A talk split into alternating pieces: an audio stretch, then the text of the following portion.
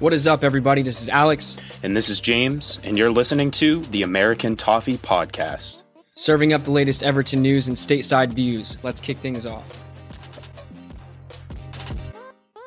I hope everybody's having a fantastic week thus far. James and I are excited, especially for our American fans, to be recording on Thanksgiving Eve. Uh, James, have you had a had a great week thus far? And a nice short week, right? Yeah, short week. I've got tomorrow off and then back to work on Friday, but it's nice to have that little little break midweek. Uh, looking forward to eating a great deal of turkey, a lot of stuffing, and probably a fair amount of cranberry sauce as well. Dude, you've got work on Friday? Yeah, I don't want to talk about it. I should have taken the day off, but I didn't. Corporate America working for the man. That's what happens. Yeah, it's not ideal, but oh well. Well, either way, today we're going to wrap up all the Blues on international duty since the weekend.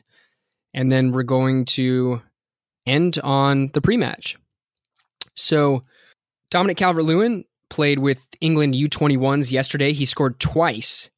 And James, that makes six goals in 13 appearances for the U21s. Yeah, it's a great record. He's showing a lot at his age level. What he's really showing is that at a U21 level, he's a fantastic and potentially elite striker. Um, that hasn't exactly translated. He's not an, an elite striker when he's playing amongst full grown men, but it's certainly encouraging and promising for his future development. And his record more recently just shows how far he's come uh, as as he continues his development. Uh, and the other, you know, kind of nice thing about that second goal was that it was a penalty, and he took it off Solanke, uh, who of course is a dirty red, and who was on a hat trick as well. So he didn't uh, let him have it. So that was a nice little bit of a little bit of banter worthy stuff going on there. I saw and, plenty of uh, complaints. Yeah, it's really good. Um, they'll get over it. And then also in that same game, Kieran Dowell had a nice assist. That is very um, true. Yeah. So that's just more great stuff from the U21s. I think he is our he is our only left-footed player in the squad other than left backs, right? As all our I want to say right. Yeah, Jack I, think right footed. Right. Sigurdsson's right footed. All of our central midfielders are as well. Yeah, I mean, I'm I'm not saying you're wrong. I'm I'm saying that's probably right, but there has to be at least one other one that we're missing. Well, that yeah, that's why I'm listing them off. Either way, uh, I know we had this conversation last week, which is why I was pointing it out. But it's always nice to have a balance in the squad. I personally would love to see Dowell succeed. If an- another spicy take, and then we'll move on. But if if I had to choose between Vlasic and Dowell, I pick Kieran Dowell all day long. In terms of just wanting him to succeed with the club, he's been here a long time. But moving on, Richarlison scored again for Brazil. He came on for an injured Neymar, and it was a beautiful goal off of a corner kick. Hopefully, he can bring a set piece goal to club soon because we haven't been capitalizing, have we? We're begging for a set piece goal for Richarlison. Please end this endless, seem- seemingly endless drought that we've been on where we just can't. And it's not for lack of trying. We've had plenty of chances, a lot of free headers, and it just hasn't come off for us. But the header he scored was incredible. I mean, he leaps in the air, powerful, well placed in the side netting. Um, really good to see. Not something we've really seen from him in a blue shirt yet. It's nice to know that he has the capabilities to score with his head as well as, you know, the dribbling skills and everything else that he brings to the table as a player. He just shows that he's the complete package. He continues to show more and more every time we see him play in a blue shirt or in the yellow and uh, or I guess gold and blue of Brazil. And if he keeps this up, it's just going to continue his meteoric rise. And hopefully, you know, Everton, he takes Everton along for the ride. I'm looking forward to see his continuing development. Agreed. And I, I saw I saw your tweet, which was quite funny, and it was right on. It was right on. Uh, it was right on cue. It, it essentially. Well, you go ahead. You you you repeat it for me. Yeah, so the tweet, if you don't follow us on Twitter, please give us a follow at USA Toffee Pod. Uh, Very was you know, there. yeah, that was nice. Um, it was like it couldn't. He went from waste ruining the transfer window to you got you lot won't be able to keep him for more than a year, really really quick. Uh, less than you know we're not even what are we two, three months into the season, seems like it's been less than that, but the beginning of the season, everyone was talking about the price tag on him. Oh, how could Everton have possibly paid this much for a player who didn't show that much at Watford? And he's just proving everybody wrong. Scoring international goals for one of the best teams in the world, scoring goals for Everton as we look a completely different team from last season. Oh, I thought you were going to follow it up with one of the best clubs in the world, but you didn't, James. One of the, you know what? You let me the down. best club in the world in my eyes. The best club in the world. We need you to have blind faith right now. All right, I, I do believe. Um, but yeah, he continues to show it, and it's true. And and some of those points about you won't be able to keep him for more than a year may have some semblance of truth to them. I don't really want to talk about that because it hurts my soul to think about it. He, we have him on a long term deal. He's our player. Let's just keep it at that. And um, so moving on from that, to prevent any further discussion, we had Cenk Tosun come on for Turkey at halftime, kind of fallen out of favor at Everton so far this season, but still getting international minutes, and he's a valuable asset for Turkey. What are your thoughts on Cenk Tosun, Alex? So usually, well, we would have liked to have him as a starter at Everton. Generally speaking, he's a starter for the Turkey national team. I'm not sure that it's. I don't, I don't know in terms of the national team really whether that means that you know he's just that out of form or if you know per usual it's just a friendly match. Maybe they decided to start someone else, but he came on right at the half. Continues a scoring drought, which is unfortunate. I'm really hoping you know at least by the end of January, maybe that he can turn it around and and win back a starting role at Everton, even if it's just one or two matches where he gets the start and, and gets the opportunity to prove himself again. But right now, Richarlison's too hot, and we'll get we'll get into the lineup discussion in a little bit. Lastly, Coleman played the full 90 for Ireland. They got a clean sheet, and even spicier news: um, O'Neill stepped down as the Ireland manager. Yeah, ding dong, the witch is dead type of situation going on. Martin He's not O'Neill Everton finally stepped favorite. down. No, probably our least favorite international manager, at least mine personally, due to his antics with our players, bringing them back too soon from injury. Martin O'Neill steps down. I'm curious to see who's appointed. I did see an interesting article from the Liverpool Echo today talking about with this managerial change, is it time for Seamus Coleman to consider hanging up his international boots and just focusing on Preposterous. I mean, he's 30 years old. I don't think it's that preposterous. I think it's actually a, a worthwhile discussion to have. I know he is someone who is fiercely loyal and will want to play for Ireland, I'm sure, as long as he possibly can. But at 30 years old, or is he 29, 30? Those types of thoughts have to be creeping into his mind, you'd have to think. I say give him a couple more years. He should have the Euros coming up in in two years, right? Usually it's it's two years smack dab in the middle of World Cups, correct? Uh, yeah, that's correct. So 2020, I would say after that tournament, assuming Ireland makes it, I feel like that would be a, a good time for him. It, it it can't hurt. Obviously, I could be selfish and say, you know what, I just want him to to stay fit and stay with Everton, but he is also their captain. You never know; he could be uh, the next Ashley Williams and continue continue to play for Ireland. Was that a nice shout, or Uh, I'm just going to say this. If you ever compare Seamus Coleman to Ashley Williams in any capacity, I might have to, you know, end the podcast permanently. No. listen? Ashley Williams gave us a fantastic eight months of of football. Okay, Yeah. Okay. Fair enough. Fair play. But yeah, it, it is a worthwhile conversation. I think it's certainly something that he's considering personally. It is the age where you start to see players look at, well, I'm playing for money and I'm playing for a living for Everton. He he obviously loves Everton and loves the club. He's going to want to play, be our first choice for as long as he possibly can. So I just think it's something that he's certainly thinking about and an interesting point again that I saw the Liverpool Echo bring up. But moving on, that that was the rest of our international players on duty. As they come back to Finch Farm, we prepare for Cardiff City on Saturday. Alex, I'll let you take the lead on this. Right. So Cardiff City on Saturday at Goodison Park. They sit in 18th place. Everton are in ninth place. Seventh, maybe sixth are still well within reach.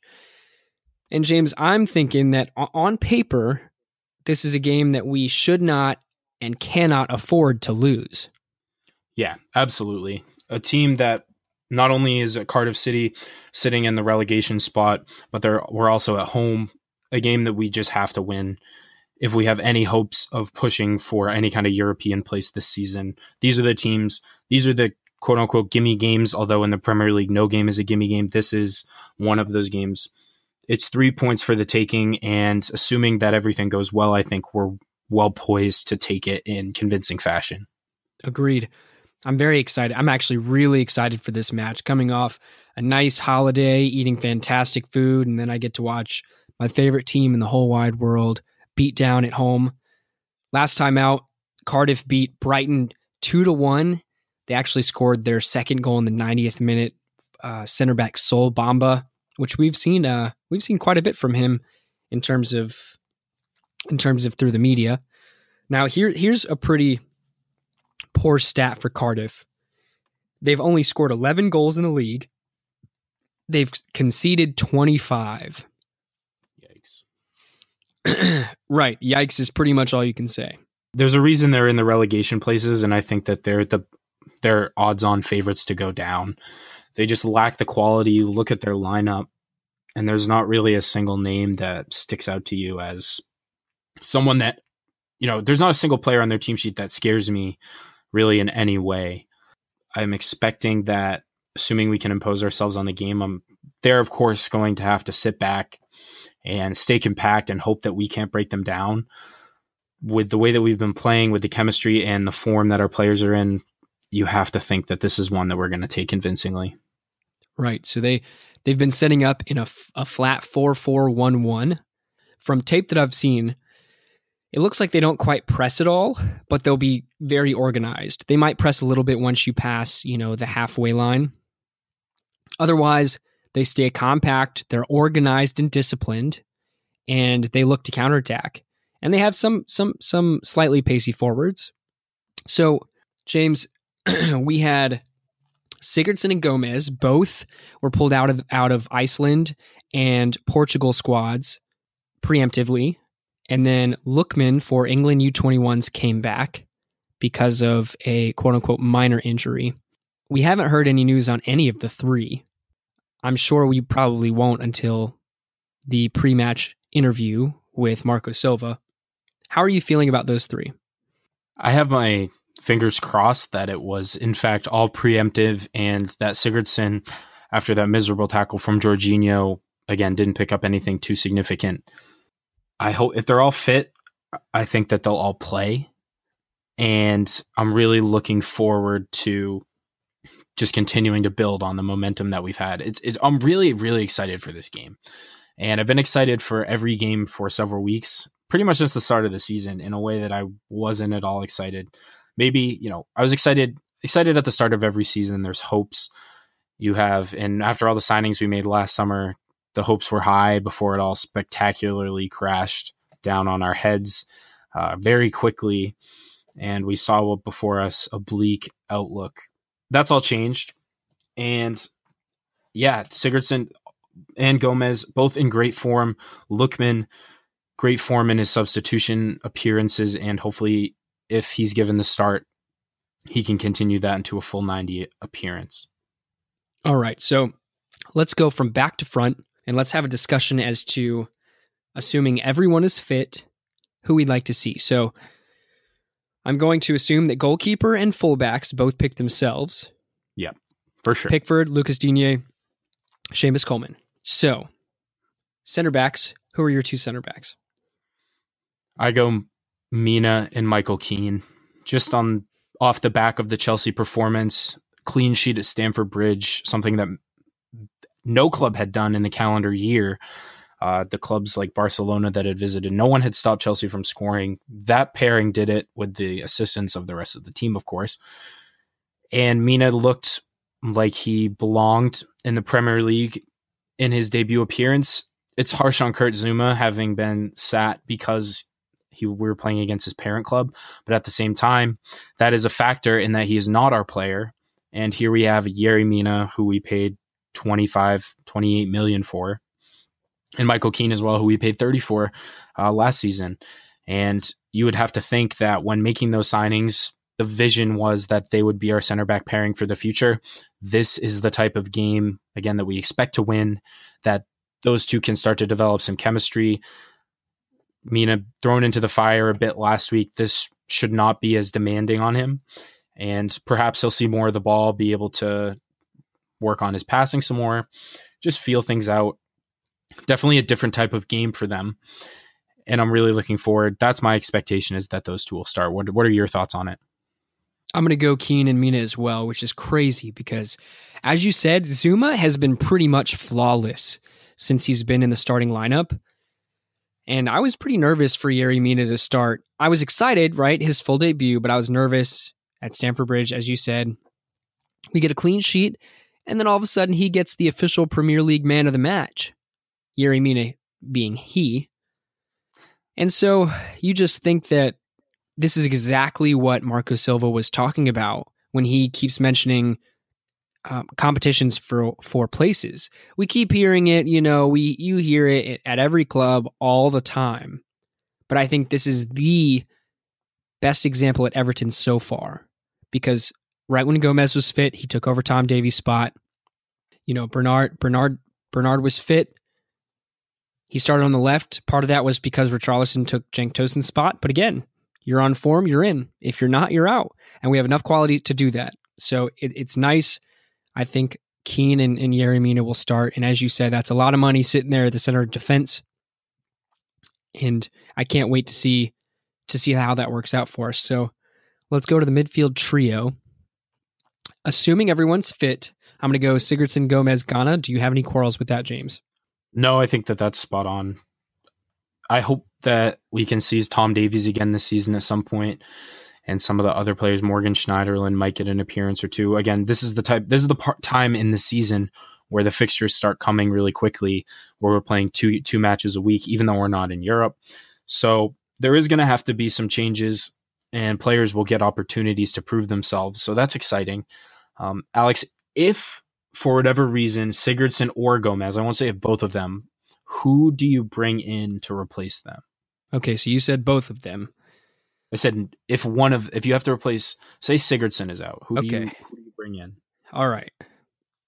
So if Sigurdsson is out, then I'm going to say that we place Bernard at the 10 and we slide Lookman out left.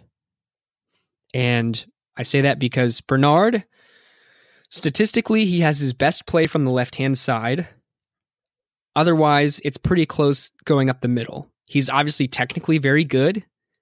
I can see it now, his late runs with his pace, just bursting through the lines, top of the box. Furthermore, Lookman, I want to see him start this week, assuming he's fit on the left hand side. He had some really nice fancy footwork against Chelsea. You don't see Azpilicueta burned that often, like that. Well, that often at all, but like that in spectacular fashion was just amazing to see. I watched it over and over again, probably about 10 times on a loop when I saw One hell of a gif there. One hell of a gif. Yes. So I'm going to say Bernard at the 10, and then we're going to slide Lookman out left. And then my, if if this is the case, again, if Sigurdsson is out, then Richarlison up top, and I guess we have to start Walcott. Otherwise, my front three, assuming Sigurdsson, Gomez, Gana in the middle, is Lookman, Richarlison, and Bernard. Yeah, I think the this what's honestly nice is that the suspense around the team is kind of dwindling week over week as we start to see our best 11 start to consistently play together.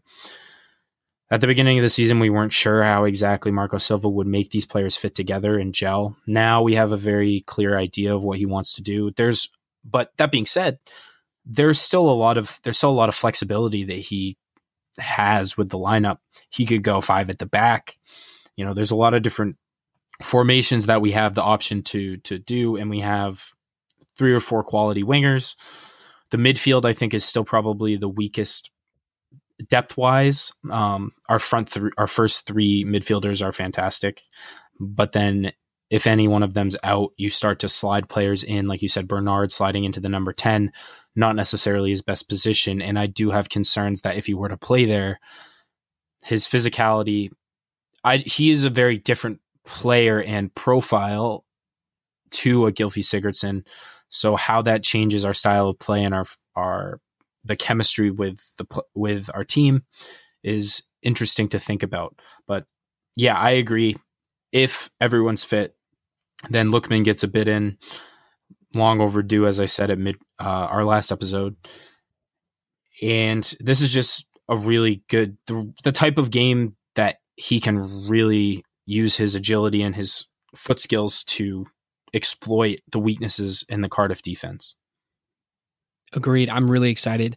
And I, I hope he gets the chance because this is the type of match, as you said, a weak Cardiff defense that has conceded 25 goals in about I think we've only we've only played 12 matches, right? So about 12. So if he gets the chance, he's got to take it though. That's the caveat right there. He can you know, it's easy to say like, "Oh, he's got to take his chance, you know, you can't afford to miss it," but this is real. You're coming up on as you said, two fixtures a week in the league with no extra competitions, you don't have the luxury of getting two chances anymore. We've seen that all the time. We've seen managers play favorites. That's not the case anymore. We've got Calvert Lewin, who, although it's not his best spot, he can play on the wing too, or he can play forward. You can bump Richarlison back out. So if he gets the start, and I hope he does, he's got to light it up. Yeah, I think that I think that's true to an extent, but because the fixtures come so fast, I think he will have the opportunity. And I don't think that Marco Silva will be the type, because he's such a good man manager, that if Lookman, for whatever reason, doesn't meet expectations, assuming he starts, again, this is a big if, all hypothetical, but what we're hoping for. If he starts and he doesn't have the best game, I think Marco Silva will show belief in him and confidence in him uh, to kick on, and he'll get another chance somewhere down the line. But I agree that if he can come in and light it up or have a very good game and be very impactful on the ball, making runs, using his skills, then it really gives us a different dimension on the right hand side if he plays on the right. He really is different. He's he's more similar to Bernard than he is to Walcott, but I still think he is almost more tricky than Bernard I still don't think Bernard's fully up to speed with the Premier League, having not played for several months prior to signing for Everton. He's still working his way up to full 100% match fitness. Uh, but those two together could be, I mean, that's a dangerous uh, proposition for Premier League defenses to have to match up with. And then you get put Richarlison in the middle. It's, it, it's a nightmare. It, there's so many people that can take players on one on one, can beat players with pace, can finish clinically. Although Bernard, again, we haven't exactly seen that from him. But again, it's just more encouragement, potential, and positives that we are seeing from this team. It's a great time to be an Everton fan, and I'm hoping that on Saturday we really just thrash them and batter them. That's what I'm hoping for. All right, James. I like I like your hopeful approach. So one last thing before we wrap it up, and that is score predictions. So I'm going to start, and I'm going to say that Everton win 2 0 at home. I like that conservative prediction. it's Thanksgiving Eve. I'm feeling pretty confident just looking at the matchup. I don't know that I'm ready this, for your prediction. This could it's not going to be too crazy, but this and this could come back to bite me, but I'm going to say we put four past them, four, one, they might get a cheap one. I just think with the chances we've been creating, our finishing hasn't been where we'd like it to be. Eventually, it's going to click for a game, and we're just going to bash someone. And I think this might be this is a perfect type of game where you could see that very realistically happening. So yeah, four one is my prediction. All right, well, folks, there you have it. Two 0 four one ideally, either way, it's a win and both of us will be happy. Please have a fantastic rest of your week. Look out for our Cardiff City versus Everton at Goodison Park post match episode on Saturday afternoon. And we'll see you later. Bye, guys.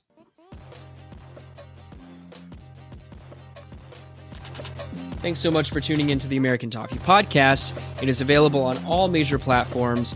Please make sure you rate, review, and subscribe. That would help us out a ton. And follow us on Twitter as well at USA Toffee Pod. Until next time, come on, you blues.